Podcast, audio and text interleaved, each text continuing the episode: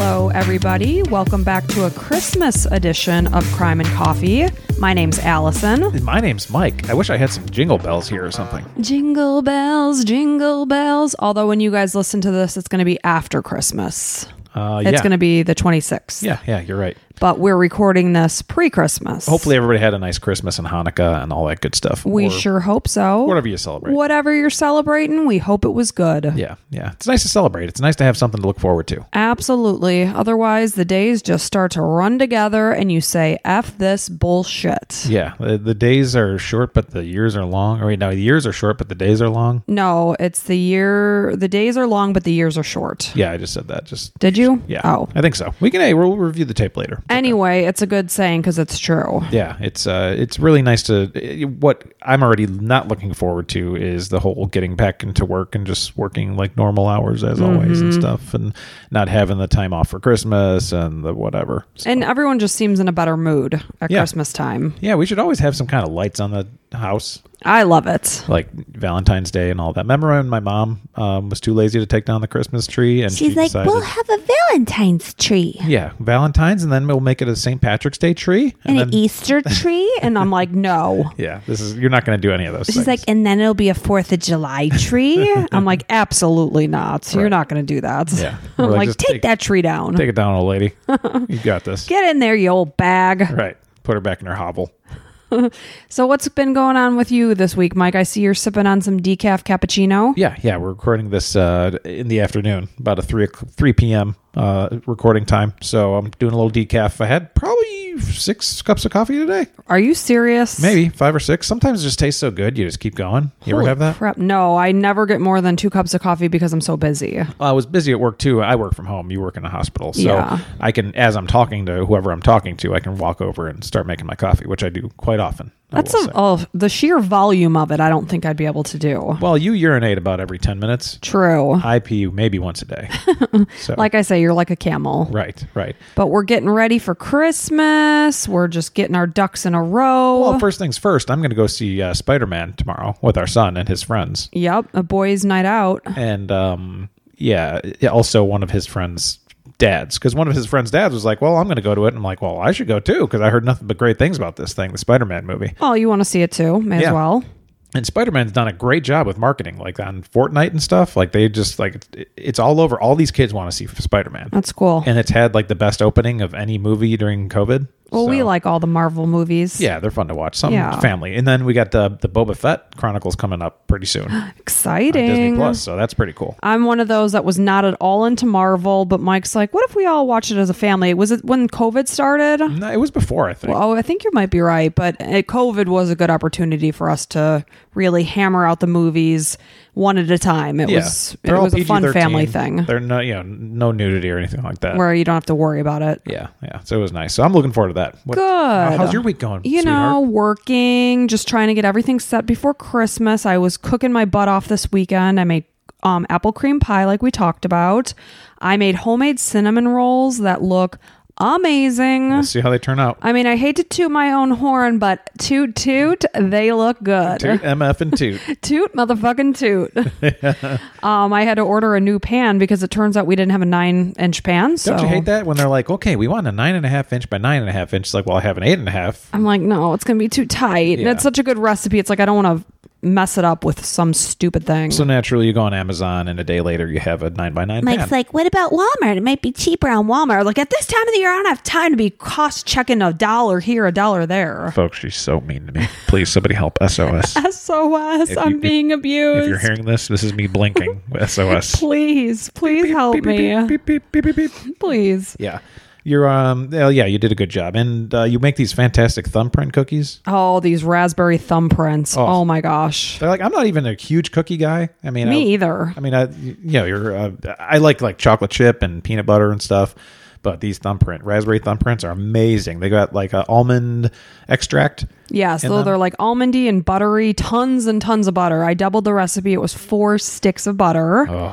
I mainly make them for my boss who is addicted to them and I'm like, "Sir, I cannot be responsible for your demise at the heart uh, having a heart attack at the holidays." And you're a dietitian too, so it doesn't make a lot of sense. And Reese, our daughter, was like, "He has about 3 sticks of butter in his portion of cookies." It's a lot of butter. and I'm not kidding you, the guy will eat like 20 of them in one sitting. You know what we need to do is use Kerrygold in there instead of like the old generic Yeah, butter. I do the cheapy, Yeah. but that would make a big difference. It would. It would be delicious. Well, next time. yeah, next year. Yeah. Um, yeah, I'm just looking forward to getting to Christmas, spending some time with family, spending two days in a row with your family. But I'm not excited for it to be over. Well, yeah, that's the. I, I was kind of mentioning that a little bit. It's like just the over part sucks. I know. At least then we have the New Year's to look forward to. And, And then that we're pre- life is pretty much over. then you're like, wah, wah. yeah, everything's over. Wow. So anyway, here we are. And yeah. Hey, it's- while we're talking good things, let's talk about murder and mayhem. let's talk about murder. yeah, mischief. Um, so as all of our stories, this one does not have a happy ending. And to add insult to injury, it takes place at Christmas. Perfect. So I was just researching, like, you know, obviously crimes that happen at Christmas since it's Christmas. I thought it would be Sure. fitting for the times. Um, so I guess I'm just going to dive right in. Do it. So um, on Friday, December 17th, 2010, 25 year old Joanna Yates spent the evening out with her colleagues enjoying pre Christmas drinks at the Joanna Yates. It sounds familiar. Joanna Yates. And I mean, it's 2010, you know, it's not that long ago, but I, I don't remember this case. I don't know if my memory just sucks, but Okay. a lot of the cases we've talked fine. about, you know. So, um, oddly enough, I started researching this because I knew we had to present early on December 17th. That's when this happens. And some of the pieces made me think it was a Friday. And I was like, because I'm sitting there, it's Friday, December 17th, 2021. I look back, sure enough, 2010, it was a Friday. So I thought that that was kind of interesting. And then the book I happened to be reading at this point in time takes place in the same town. So it was kind of A lot of similarities. few similarities there. Yeah. So she's enjoying pre Christmas drinks at the Bristol Ram Pub. Uh, sadly, it would be the last time her colleagues would see her. Bristol Ram Pub. So this is like Connecticut, No, God, no, they're in England. England. Oh boy. Sorry. Yeah, far, far from Connecticut. Gotcha. Gotcha. We ain't in Connecticut anymore. Mm-hmm. We're in jolly old England. Um, so Joanna Claire Yates was born on April 19th, 1985, to David and Teresa Yates in Hampshire, England. She attended private school and then moved to Peter Simmons College for her A levels. Are you familiar with A levels No. in England? I'm sure it's some kind of school. What? Yeah. It to me it Uh, context-wise, seems it's like um your so like your associate's degree type of deal. Okay. It stands for advanced levels. Anyway, um it usually from what I read and I could be wrong as I often am in life, uh it takes about 2 years. So she ended up Sounds about right. then moving on to Riddle College where she graduated with a degree in landscape architecture. you know what else I like about those English folk? Uh, they say maths.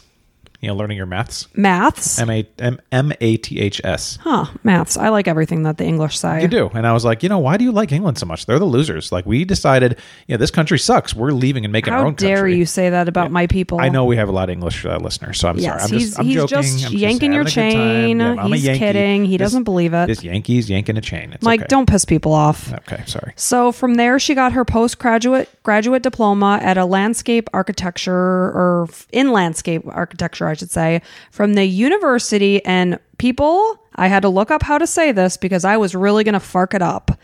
Uh, Gloucestershire. We're all very happy for you, Allison. Well, you should be because I was Gloucestershire? going to pronounce it Gloucestershire or something like so that. it's Glotch. uh, What is Gloucestershire. Okay. And if it's I'm saying that wrong, then it's Wikipedia's fault. it? Well, let us know. because Go give us a shout out. Uh, Crime and Coffee 2 on Instagram or Twitter. Either So- one. Crime and Coffee number 2. I hope I did you you English people proud.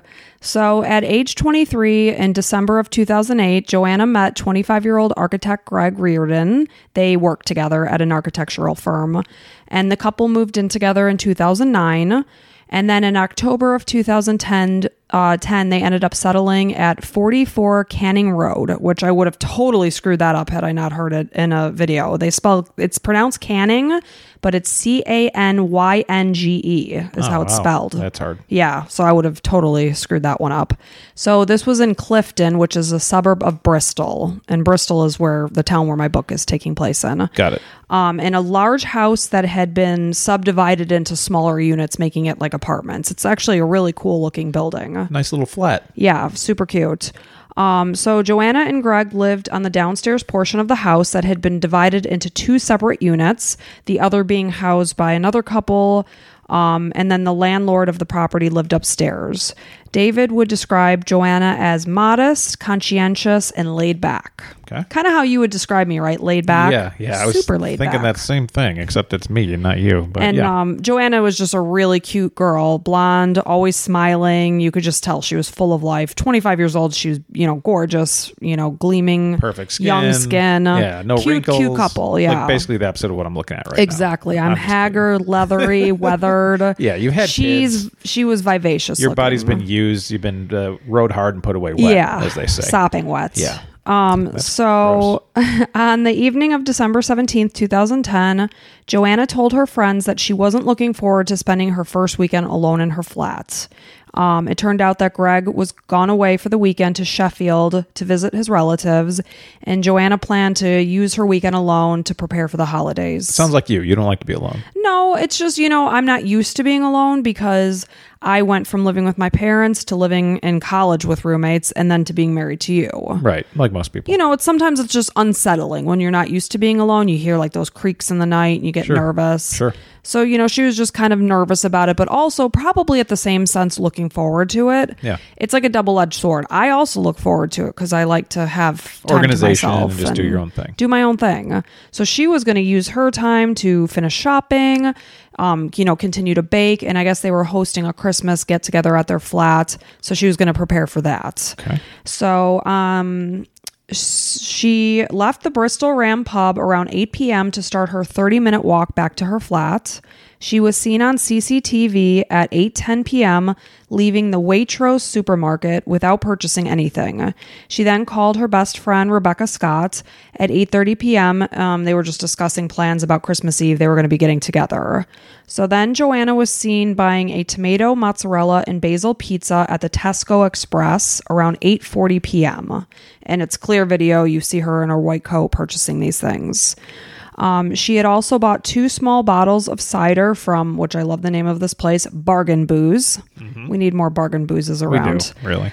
Um, and then the last sighting of Joanna was from CCTV video from a public house, which I assume it must be somebody's home with like a video showing. Um, uh, it was her making her way ho- toward her home address, and it was estimated then that she would have arrived home at around 8:50 p.m. Okay. So now we're moving on to Sunday, the 19th.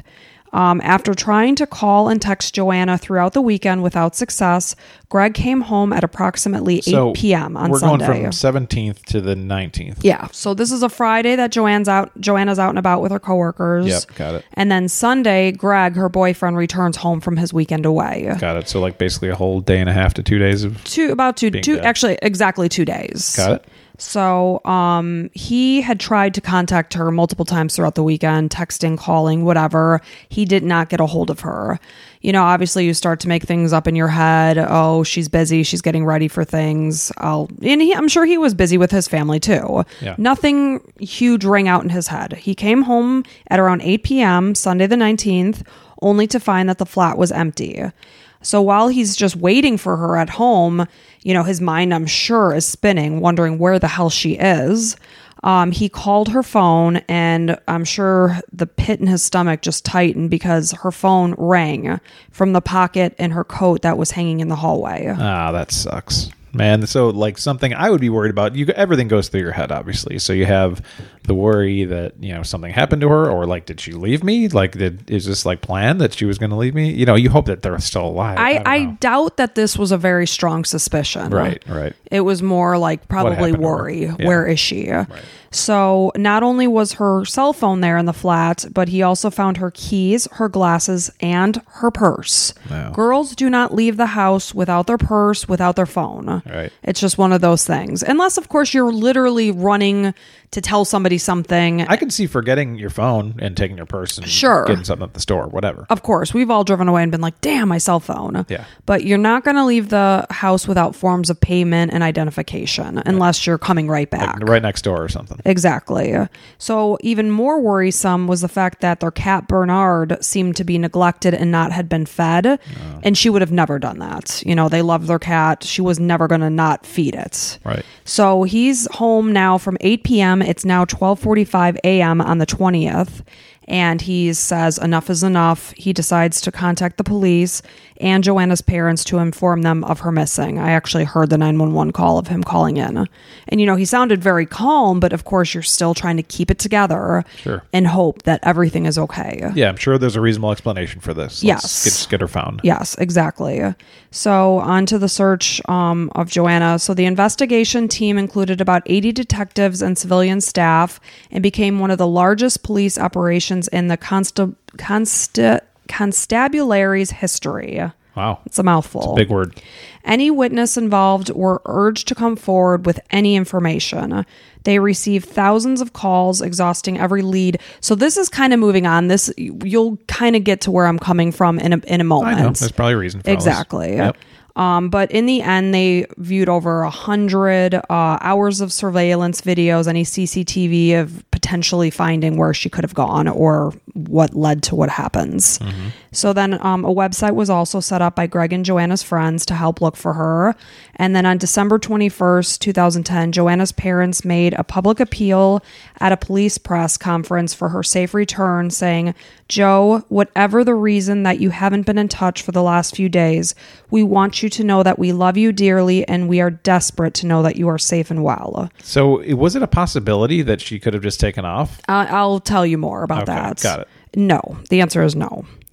Um, her parents knew that Joanna and Greg were in love, and it was Can I try to guess? So, maybe they're trying to think somebody took her, but then they want her to like just pretend like, "Oh yeah, I was gone" Mm-hmm. and whatever. And like, yeah, well, you won't be in trouble for returning our girl basically. exactly Got it. Yep.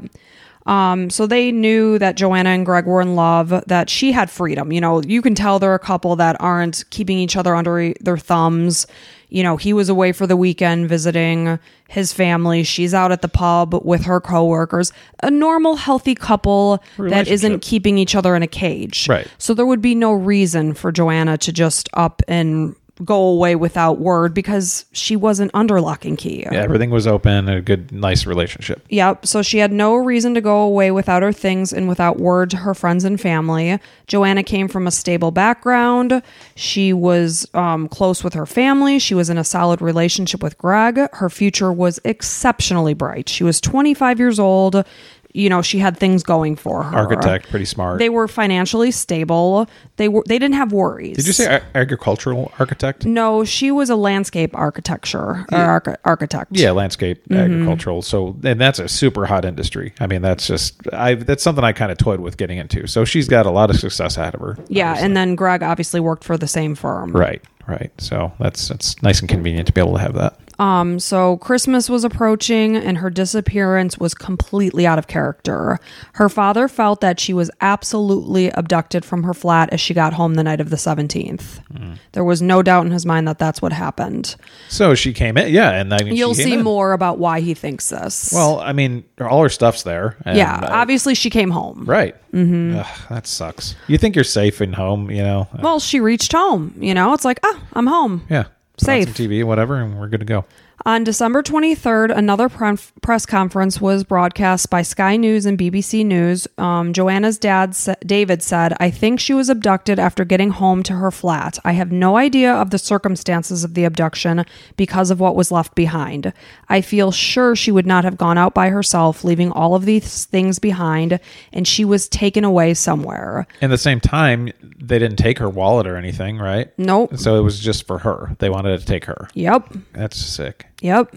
Her mother, Teresa, begged that she would be returned safely. She was absolutely hysterical, tears streaming down her face as she pleaded that whoever may have taken her, please, please bring our dear girl back safely. So automatically, you go to every single person that they hung out with and try to find the, the missing link. Like, who was it? You know, the relationships, like we've talked about in a lot of our episodes. Look at Mm-hmm. the anybody she had a grudge with, anybody, a former boyfriend, um, somebody that's jealous, like whatever. Yeah, and Joanna seemed like the type of girl that, you know, everyone got along with. Right. And I'm sure she had a lot of suitors and stuff and Uh, whatever. she had been with Greg. I mean, they were very serious. no, I don't mean like um, she's been with a lot of guys. I mean, just that, you know. Sure, she's- in the past. Yeah, no, just that any guy would probably love to date her or whatever. Yeah, Mm-hmm. Pretty probably had a crush girl. on her. Yeah. Sure. Um, Greg was absolutely heartbroken. He said she was my future. This Christmas was going to be our first together. I was going to spend it with her family, which is always a big deal for a boyfriend. And what sucks, you know, for the police or anybody is that, you know, he was gone. So it's good for him that at least he's not probably a, a, a top, you know, suspect Right. because he was gone and clearly they can't put him there. Exactly. Um, thank goodness. So now he can focus on trying to find her. and no one's pointing fingers at him. Yeah. Um, the fact that all of Joanna's personal items had been left behind in the flat was very unsettling. Early on, the police believed they were dealing with a murder versus a missing persons case. It Hmm. was it was pretty clear that things were likely not going to end well. Yeah. I don't know how many cases it is that somebody's being held somewhere and then they get out without, you know, foul play. Yeah. But it, they didn't have a good feeling about this. Joanna was known for opening her advent calendar religiously, yet there sat the 17th and the 18th closed. Okay. Um, her apron, her baking apron, was found strewn on the floor. Um, the packaging and contents of the pizza she was seen purchasing were never found. They saw the receipt there in the flats. Where the F is the pizza in the box? And that kind of became like a huge focus of the case. Well, obvi- it's I can see that because it's like this person was weird enough to like not take any money, but they took the pizza. But the pizza that we watched her purchase, and Yeah. there's the receipt on the counter in her flat, is gone. maybe Nowhere she- to be found. yeah, and there, there's a connection there somewhere. Did you stop somewhere first and then make it cook it with a friend and then well, you, No, you try to because think- CCTV. Well, I guess I no because no, I don't know. well, It- it's it- something. There's some kind of a there's- connection. yeah. is my point. The other thing is she had purchased those two bottles of cider. Um, they were both there. One was partially consumed, maybe a couple sips taken. Right. So you saw that she made it home and set these things down. Probably started cooking the pizza at some point. Um, there was no evidence of forced entry or a struggle, so it was suspected that Joanna may have known her abductor. You know, welcome them in nicely to Sure. the flats. Um, there was a party across the road from Joanna's flat the night of her disappearance. Of course, this is the weekend before Christmas. People are getting together. Some of the guests said they recalled hearing two loud, loud screams shortly after 9 p.m. coming from the direction of the flat, but then just silence. Fascinating. And you know how it is. We talked about this before. When you hear screams and shrieks, we live in a neighborhood of children. We hear shrieks constantly. So even if I thought I heard an adult scream, I would assume it was somebody just being a jackass and silly. And I, I probably wouldn't do anything. Well, you stop and you're like, Wh- Wait. did is I- everybody okay? Yeah. yeah. Okay. And We're I'm fine. sure that's what happened. But then they said it just quickly got silenced. right. Then I And you're at guess a party and it's like, okay, everything's fine. Maybe Yeah. People yelling at each other, whatever. Yeah, exactly. It's just you're not thinking that something's wrong. Yeah. Um, and then another neighbor that lived behind their flat said she heard a woman scream, Help me, but wasn't sure of the time. Okay. So, um, one week after her disappearance, there was still no sign of Joanna. Her family grew more and more desperate as the days ticked by, getting closer and closer to Christmas without her return. Yeah. No one, like I said, felt that this was going to end well, including her parents. Never a good time to lose your child. No. but- or, you know, no time is a good time, but at Christmas hard. it's that much harder. Yeah. So on Christmas morning, the search team met in the briefing room and they were made aware of a phone call. Oh, good. Not Oh, good. not good. At 9 a.m., a couple enjoying a Christmas morning walk with their dog on Longwood Lane came across a fully clothed body. Ah. Yep. Some of the items of clothing were able to be seen through the snow. It had snowed on top of the body, Hmm. so it was partially concealed. Um, so the couple was able to see partial pieces of clothing, which w- is what alerted them to the fact that there was somebody there. Um, it was three miles from Joanna's flat. Her body was on a small grass verge at the side of the road. It was covered in leaves and snow, and there was a wall about four to five feet on like the side of her. And then beyond that wall were trees and bushes that led immediately down to a quarry. Okay. Mm-hmm. So, just to set the scene for where she was found, there had been signs that someone tried to disguise her body with the trees and the leaves. And then it, again, like I said, snowed on top of that. Yeah, kind of dumped her off and Mm-hmm. yeah, try to cover things up. And obviously, the snow led to further conceal her. Yeah. She was in the fetal position with her legs bent, and it appeared that she had been placed there.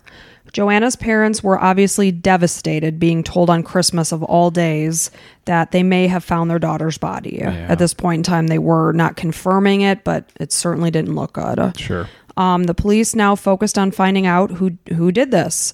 Joanna was found fully clothed, um, other than one missing sock. Her bare foot was clean. Her other sock was free of any debris, which suggested to them that she had not walked there. She had been placed there. Um, the thought was that she was put into a car and driven out there. The crime scene manager decided not to put a tent over her body. He wanted to keep the temperature consistent and not raise the the like ambient temperature and thus encourage the snow around her to melt. They wanted to try to preserve the crime scene as much as they possibly could, gather any evidence they possibly could without it like running away, like hence melting. So that was Hmm. Oh, a okay. decision they made. Um, there was blood seen on a, the wall that was right near her, and it wasn't blood spatter; it was like transfer blood. And Transfer blood. yeah. Oh, so like yeah, while she was scraped up against it or something. Exactly. So the location um, of the blood, it was towards the top of this wall I was referring to, and it indicated that somebody likely tried to unsuccess- unsuccessfully put her on the other side of the wall, which The would have quarry? concealed the quarry side versus the roadside.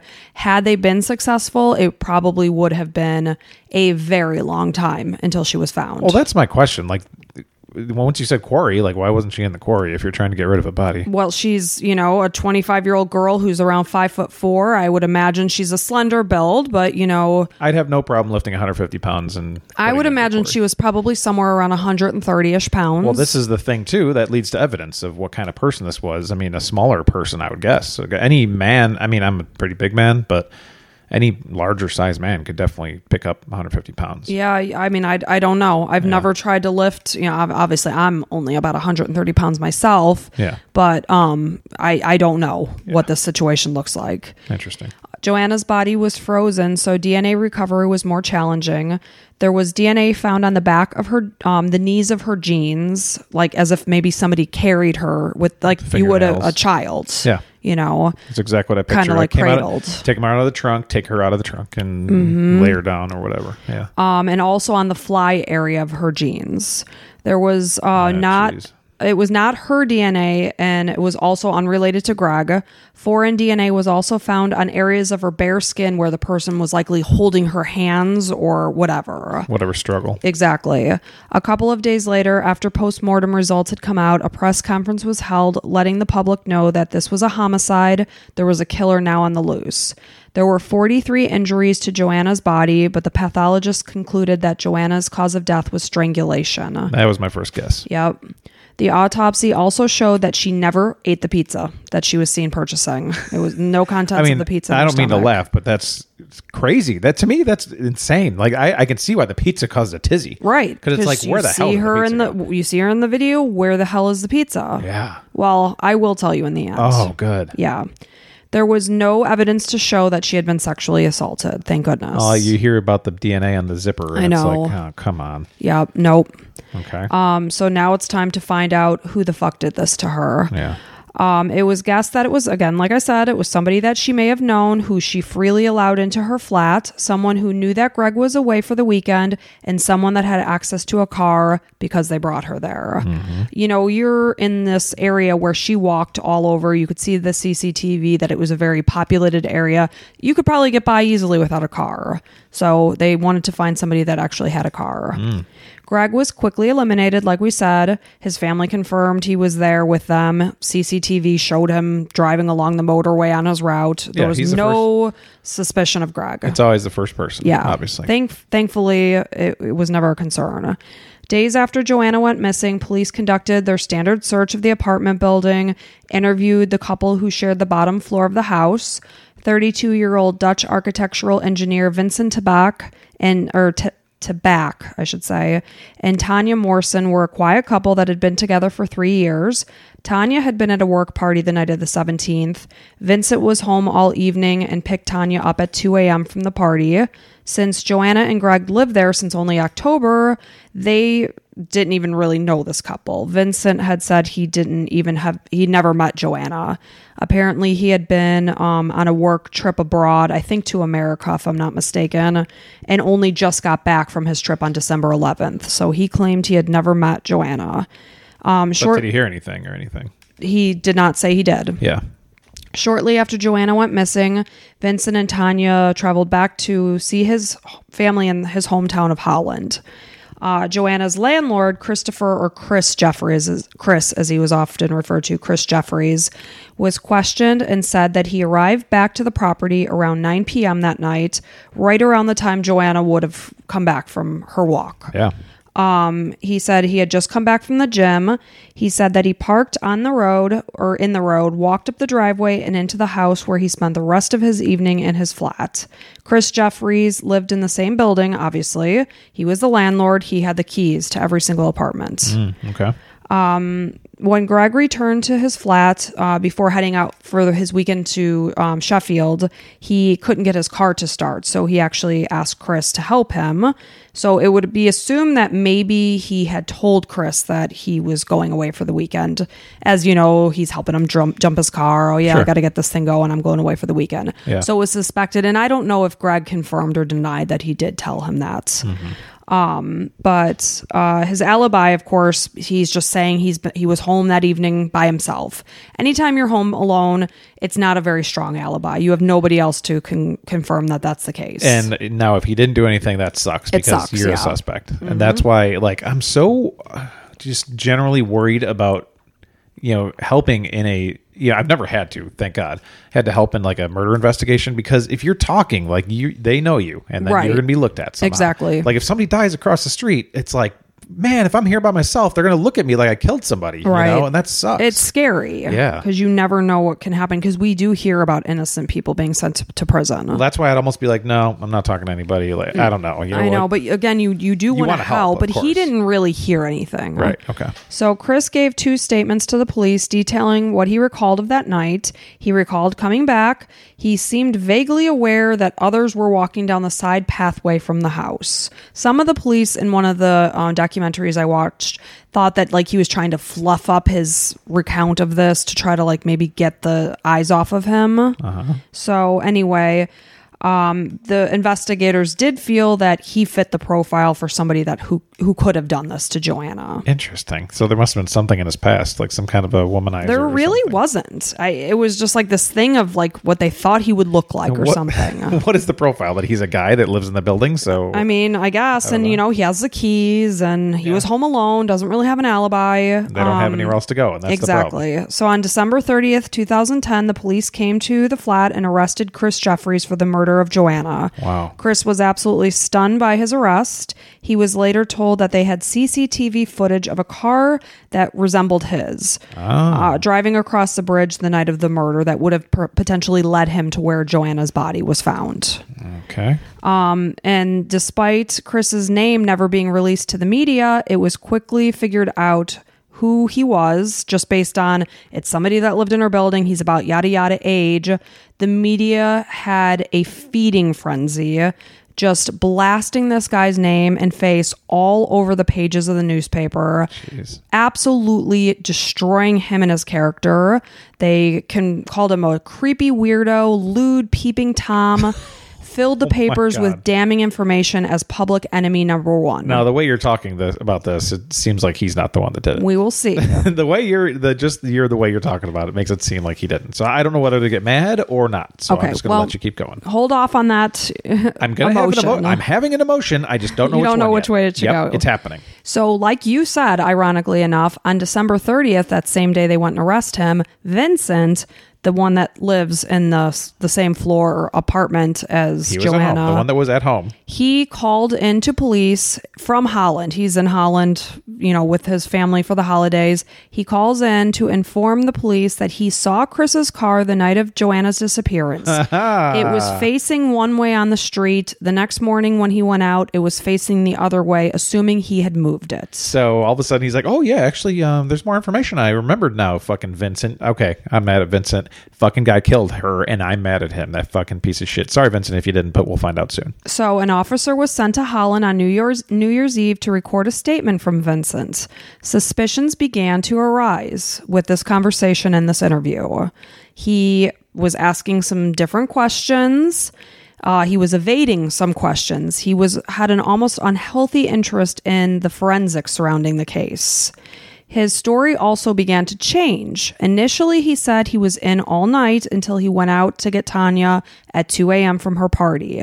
He later changed this and said he went out twice once to take photographs and another time to go to the grocery store.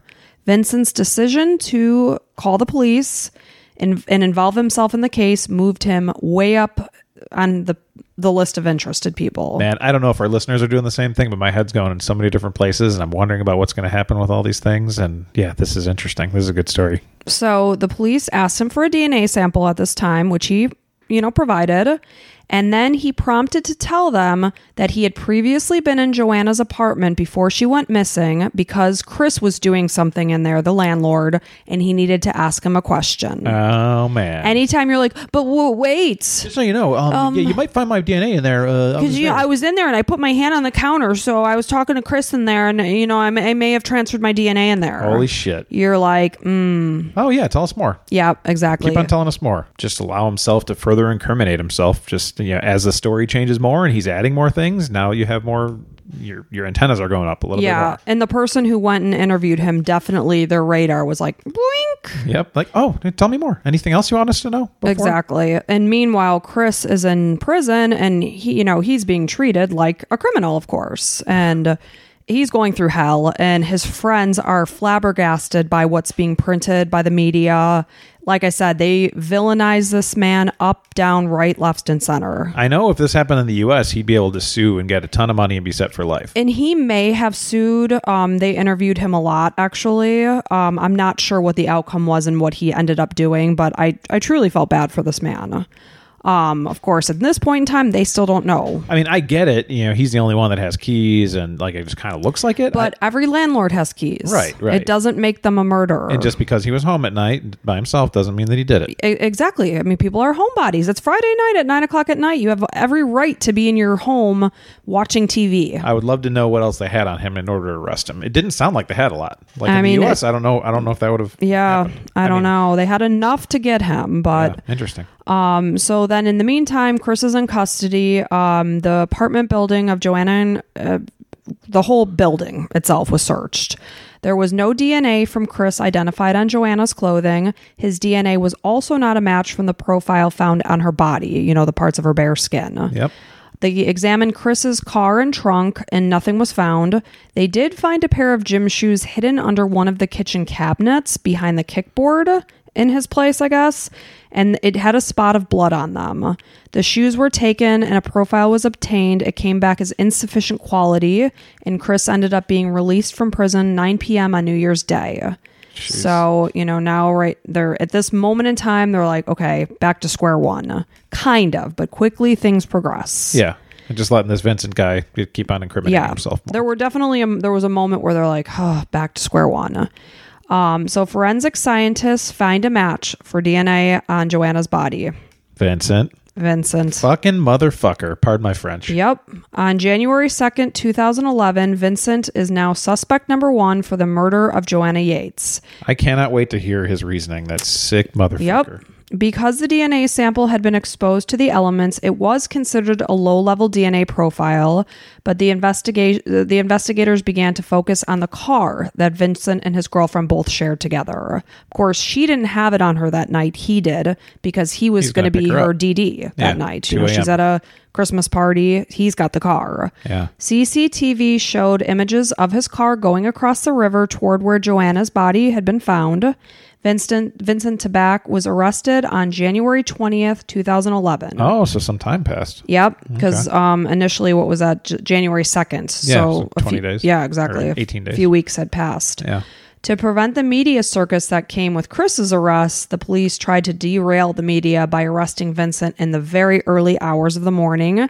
They closed down the streets, they instilled a no fly zone, and they erected screens and scaffolding around the building. Yeah, now that we ruined the life of this guy who's innocent, Yes. let's make sure we maintain this guy's The scumbags. innocence, who has actually did it. Mm-hmm. Good job.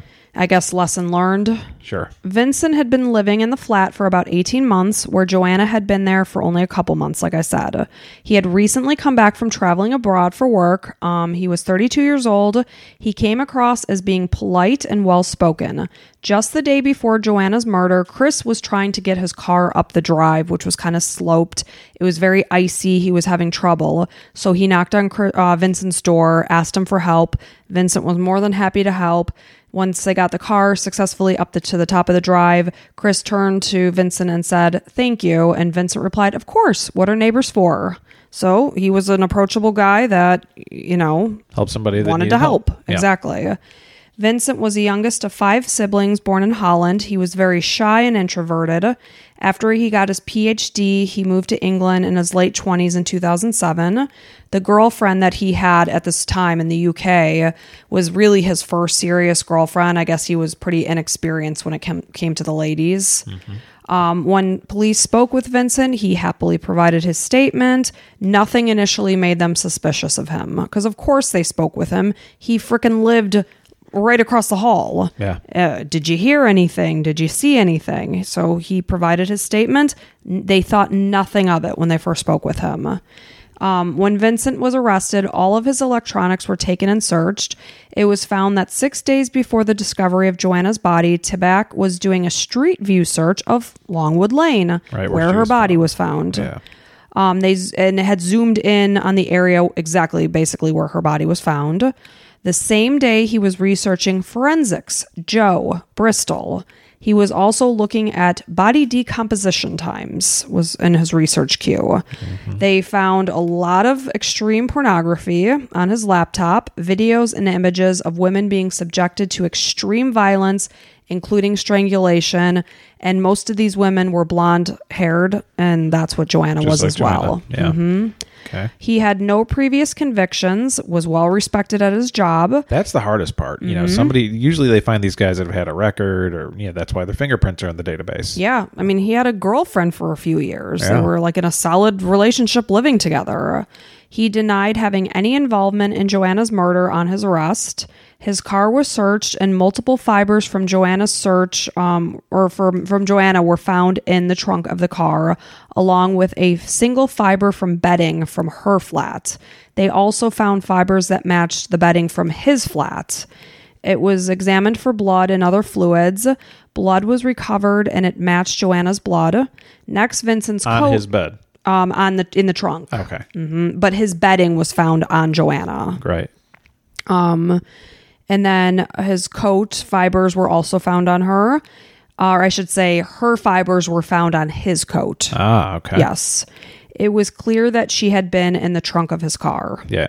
Yeah, of course they call it the boot of his car, but Really? you don't know that they No. call the trunk the boot? No. Oh my, come Yeah. on. Interesting. So this is obviously a huge breakthrough in the case. They've got their I mean, guy. they got their guy. Yeah, He did it. So on January 24th, 2011, Vincent was charged at Bristol's magistrate's court and immediately taken to Bristol prison.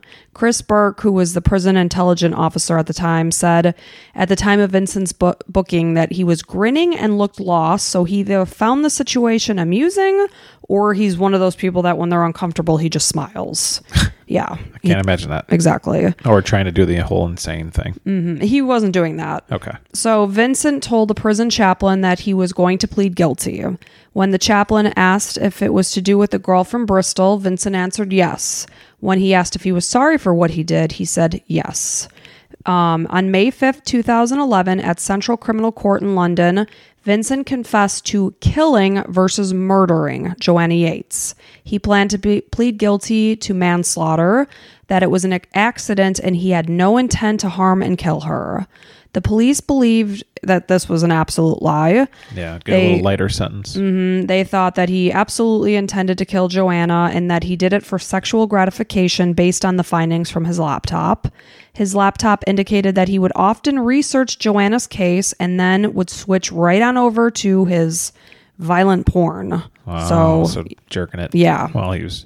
Now he didn't do anything to her. That's the interesting thing, Right. right? No. Wow, interesting. Well, I mean, I'll, I'll give you a little bit more information, but Okay. there's a lot of unknown. yeah. those that knew um so what he said basically um was that uh so anyway the whole thing about the porn on the computer and that he got sexual d- gratification from this that or the other having porn on your computer is not illegal so basically it was not going to be allowed to be used in the case You and know that- presented to the jury You know that more than anyone. you know me, Mike. I'm always just looking at porn all day long. Right, it's- Allison, what are you doing? You know me, Mike. I'm looking at porn. So they didn't allow that.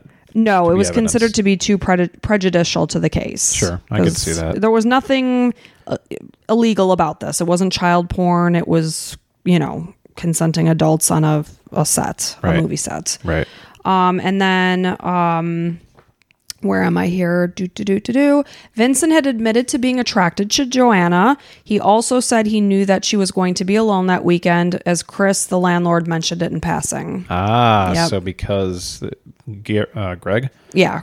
hung out with Chris, then he Chris knew that. Ah, that Mm-hmm. And you know, sucks. it's just a house that's not huge, so th- people know each other. Yeah, of course. So he's like, oh, yeah, Joanna's blah, blah, you know, who knows? yeah. Um, on October 4th, 2011, the trial begins. It was going to be deemed, um, was it going to be deemed murder or manslaughter? I guess we'll find out. The defense presented that Vincent passed Joanna on his way out to a supermarket and she acted flirty, inviting him inside for a drink, where he misunderstood her signals, saying that he tried to kiss her and she screamed. Oh, get the fuck out of Get here. the fuck out of here. yeah, nice try, asshole. You He- wish. He said he put his hand around her neck, trying to quiet her, and accidentally caused her death.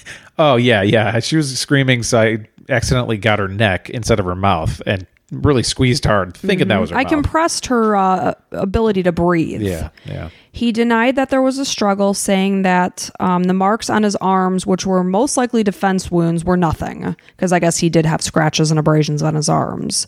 He told the court that um, he was in a state of panic after he dumped her body, but before that happened, he said that he only held her by the neck with minimal force for about 20 seconds. Right, and that's as we know from all these cases, it takes a long time to kill. What somebody do they say, like eight Strangulation. minutes or something Yeah. to truly cause somebody to die from strangulation? Because first they pass out, but they're not dead, Mm-hmm. and then you got to keep on holding the oxygen from their brain so that they die. completely. Minimal force for about 20 seconds is what this asshole says. Yeah.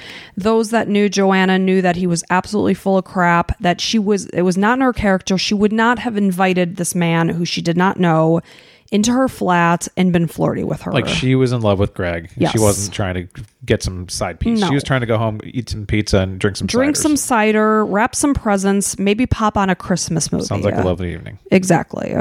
So the police and prosecution um, thought that there were a lot of holes in his recollection of what happened. Again, they thought it was more sexually driven and that he found strangling Joanna thrilling. Some even thought he had been spying on her and found an excuse to talk to her, deciding to knock on her door. There are suspicions that the attack could have started in the hallway. Just between their two flats, there's a little area um, because I guess they found it in somewhat of disarray. Um, and then it said that one of her earrings was believed that she was believed to be wearing that day was found under her duvet, which indicated that he may have gotten her into the bedroom. Um, there's also an hour of missing time before he put Joanna into the trunk of her car and wa- and drove away. So what the hell happened in that time? He's doing something. to her. Exactly. Her jeans had not been tampered with, though her shirt had been pulled up above her breasts, exposing part of her right breast, and a sample of Vincent's DNA was found on her chest, but they couldn't determine where the DNA came from, So it could have been jizz. and could have not been. or semen. Sorry, Uh, which is just disgusting. I mean, there's no doubt in my mind this guy like raped her or something. he had to. well, he didn't rape Oh. her. It was like it- it- nor- but there, you don't have DNA. I guess. Okay, I don't know. you know, I'm Her not a jeans were forensics never guy. tampered with. Her undergarments were never Oh. tampered with. She had no signs of sexual assault in the normal fashion. Okay. Could he have lifted her shirt and, you know, pleasured himself? Absolutely, yes. Okay. Got it. Is that a fact? We don't know. Right. Right. So Vin- Vincent was telling his story on the witness stand and was then asked to relive in his mind the 20 seconds he held Joanna's throat. For 20 seconds, the courtroom became absolutely silent, and the 20 seconds seemed to go on forever. Yeah, it's a long time. If you just stop and silent for 20 seconds, Mm-hmm. Silence in a jam-packed courtroom. that's a great idea by whoever suggested Mm-hmm. it. It was a very emotional and powerful 20 seconds just imagining the last moments of Joanna's life. Joanna wasn't just strangled, though, because she did uh, sustain those 43 injuries to her head, neck, and torso and arms during the struggle. Her nose had also been fractured. What the fuck, man? So, to, for him to say, I just minimally pressed on her for 20 seconds, bull fucking shit. you beat the shit out of her, threw her all over the place. Exactly. something. I, don't- mean, and I'm sure she fought her ass off too, hence the scratches and things on her arms. But he was a bigger guy. He was tall. He wasn't heavy. He was a slender guy, but he was a larger man. I'm going to say he's kind of a pussy because he couldn't lift her up. So I mean, he just If you're looks listening like to a- this, Vincent, you're a big pussy. total dork. Just a to- like you could just tell, just a real creep. Um, he said he then put her body in the trunk of his car and went to the grocery store, uh, where I clearly saw him walking through the aisles. CCTV footage, CCTV footage, where he may have done that just to place himself somewhere. Like, oh yeah, I was just grocery shopping. It's Right. possible that he that's the only reason why he went into that store I could see that. Smart guy. and then he dumped her body on the side of the road. He apologized to her family for putting her parents through a week of hell not knowing where she was. You have removed her from this world. Yeah. Like you're you're apologizing for putting them through a week of hell? My life. Honey, their life is going to be hell now that their daughter has been viciously murdered. Yeah. Um, on his cell phone, uh, it was believed that uh, Joanna. Um, I'm s- totally screwing this up, so don't mind me. Don't I'm- mind me, Mike. Well, while you look into that, I'm personally curious about what happened to this pizza. So that's Well, the- we're, we're going to get on to that. Okay. So anyway, at the time Joanna was killed, like sometime in this time frame, he had sent a text to his girlfriend saying he was bored. If I was at a holiday party and you text me that you were bored, I would say go sit on your finger and spin. Like I don't give a shit if you're bored. Yeah. You're an adult. Go do something. yeah. What are you, a child? You want me to come give you, you know, to go take you to the park or something? Yeah, so What I am don't gonna do? know what that was about. If he was just trying to like Just trying to say I'm not doing anything here. Yeah. And then he was, like I said, he was seen on that CCTV at Asda supermarkets. Um, while it was believed that while he was perusing the grocery store aisles, her body was in his trunk. Man. Mm. And then, like I said, it was likely an excuse for him to be seen out and about. And then he made his way to Longwood Lane, where he dumped her body on the side of the road. On day three of the trial, the jury was able to go to Joanna and Greg's flat and basically do a walkthrough of the scene. I'm just like what it would have looked like of her coming home and what she would have possibly seen. And it was very eerie because the um, powder, you know, for fingerprints and such, Yeah. was is everywhere and i mean the the shower was just coated like you couldn't even see the shower itself it was just gray powder Wow. yeah so it was it was just creepy I mean, you'd never want to stay there again, obviously. no and even sadder than that you could see signs of christmas all over presents like wrapping paper just as you would in anyone's house at this point in time Well, yeah, and you have no interest in any of that shit when your wife is just killed. but you could see that like she was in the midst of living her life and getting ready for christmas when this just suddenly happened and her life just stopped Yeah. so it was very eerie and you know it's it's good that they got to see that i think Yeah. um, on October 28th, 2011, it was time for six men and six women of the jury to make their decision. The courtroom was jam packed to even just standing room only, and 10 of the 12 members of the jury had to agree on whether or not they thought he was going to be guilty of murder or manslaughter. And they said while they waited to make their um, decision and walk up there and read it, that you could have heard a pin drop in this courtroom. So, do they have to confer with each other before they go up there? Yes. Okay, and then so they were like, okay, officially something's been decided. Yep. Okay. And 10 of the 12 had to agree. okay. So they decided that Vincent, that motherfucker, was guilty guilty of murder. Good. Yep. because he was. He was sentenced to life in prison with a minimum of 20 years, which again, I don't understand that that s- that wording. Good behavior, 20 years. Um, Joanna's memorial service was held at a parish church in the Bristol suburb where she lived, and her funeral took place near her family home in Hampshire. Joanna's father, David, said she loved Christmas. That was her best time of the year. She loved playing games, cards, and being competitive. She enjoyed the whole razzmatazz to do with Christmas, and that's why being found on Christmas Day was so poignant. And you have to imagine that how does this family ever celebrate Christmas again? You you don't. Well, you can remember her. I mean, that yeah, would be the I best guess way to that's do you it. have to celebrate her life. Yeah, it'd and be that like- she would have wanted to do this, that, and the other. Go look at Christmas lights. Go shopping. Go, you know, and really just celebrate who she was. Well, make her favorite meal and Yeah. stuff. You know, remember her. It's an extra special remembrance, and it sucks. Yeah, at least you got to spend the 20 years, 20 plus years with her. that you Twenty five did. years. Yeah, and that sucks. Um, but that's the only option. Otherwise, you just feel like absolute. I mean, they feel like shit, no, regardless. But at least they can come together every year and you know, kind of celebrate her life that it that, that she did end up having. You know, Yeah, and they also commented just about how Greg just held himself up so well and was just just a great guy throughout everything. He kept it together when obviously just sitting in the courtroom with Vincent, like you want to rip his face off. Of course, you think of all those things like, you know, with people getting back at the murders of their children or whatever. I would want the same. I'd want revenge on this piece of shit. And to have that kind of control and, you know, kudos to him. That's Yeah, he kept it together and maintained his composure. He was respectful, like he was just a, a really great character. And he did say that he would like they were in a very serious relationship and it was likely going to lead to marriage and he took that all away from them. It's just so sad. Well, there's nothing he can do. I mean, he could. What is he going to do? Kill him and no, then be in jail ruin his himself? own life. And then kind of, you know, she dies for nothing almost, kind of. Well, not for nothing, but I don't know. Yeah, try to do the best you can. Put your best foot forward. Mm-hmm. That's that's the harder thing to do. So I know we were talking about the pizza. Yeah, please. So, what happened to the pizza? So, Vincent admits that he ate the pizza, but he denied that it was hers. It's like, okay, show us your receipt or show us um, okay. where, where you were in that store to buying the pizza. He said he took the pizza in the box from her flat and dumped the box in a municipal bin. But the prosecution absolutely suggests that he ate it. So maybe in the hour that she was in his flat, he cooked the pizza? Right. Ugh.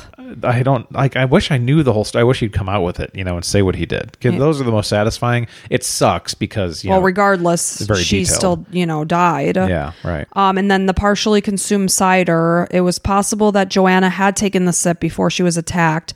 Vincent claims that she offered him a drink, but he denied it, saying he had to drive later. Mm-hmm. And then, of course, she was found missing her sock. Vincent said that the sock fell off in her flat. After he had moved the body to his flat, it, it had come off in her apartment. And he went back to her apartment, retrieved it, and put that sock in a municipal bin. So we killed her in her apartment, Yes. and and there wasn't much of a struggle though in the apartment, right? Or I guess they didn't find much. They didn't find much, no. I mean, you know, it could have happened where she was flailing and kicking like crazy, but not a lot of things were being Of torn course. down. Yeah, we know she fought. If but- it was in the middle of the floor or something like that, there weren't a lot of things to get kicked over or knocked down. yeah, depending on the size. Exactly. And then he brought her back to his flat where he ultimately then put her in the trunk of his car. Yeah. God. Yeah. Weird. It's like just a, you know, he doesn't have this in the past, and why this woman? Why? And on this random night when this woman who he doesn't even know is coming back from the pub with her pizza and her cider, and what prompted him to do this? man just power this is And yeah, obviously he loved the power of it all he loved to be able to choke somebody and, and get them lifeless And- but he's again never had any sort of violent past. Right. Nothing. Nobody came forward and said he was a creep. He did this to me. I did read that there may have been like some child pornography on his computer as well. But I guess his girlfriend came out with a statement and just said how devastated she was. Her family, you know, they felt like they had been completely fooled by this guy. yeah just embarrassing like i was in a relationship with this guy and he was Mm-hmm. like ugh. And Joanna's family actually made a statement that they felt sorry for the girlfriend, Tanya, because, you know, obviously she had nothing to do with this. She didn't realize she was in a relationship with a fucking monster. she was having a good time at her company party Exactly. Unbeknownst Like to anybody her, else. her sicko of a boyfriend is murdering the innocent neighbor. that's so sad It is. It's a very sad story, and I'm so sorry that it happened to her and her family. It should have never happened, and it's just a real bummer. you know, um, I made the executive decision we should release this on Christmas, probably. Oh, uh, yeah, you could. I mean, that's a I don't. Saturday. I doubt that many people will be listening to podcasts on Christmas because they should be spending it with their families. But hey, if you're here on Christmas, we'll be happy. or they're driving to go see their families. True. You Very true. Either Good one. point. Yeah, so maybe we'll release this on a Saturday, a Yeah. day early. Um, but yeah, So I'm sorry to bring such a bummer of a story that happened on Christmas. well, I mean, if you're listening to a murder podcast, you expect that sort of thing. Yeah. So w- happy to deliver the information and uh, yeah, just always be safe, man. I don't know. I don't, you know, I- I'd like to try to learn some kind of a lesson out of everything. You but really can't sometimes learn lessons though. no, there's nothing she could have done. You know, differently. you, you go out, you live your life, you can't control the fact that your next door neighbor might be a fucking nut. right? Yep. You never know these things. Yeah. Well, hey, thank you for the story. So take care of yourself, take Wonderful care job. of each other. Merry Christmas. Please be safe. Yep. And we will see you back next time. Sounds good. Thank you. Bye.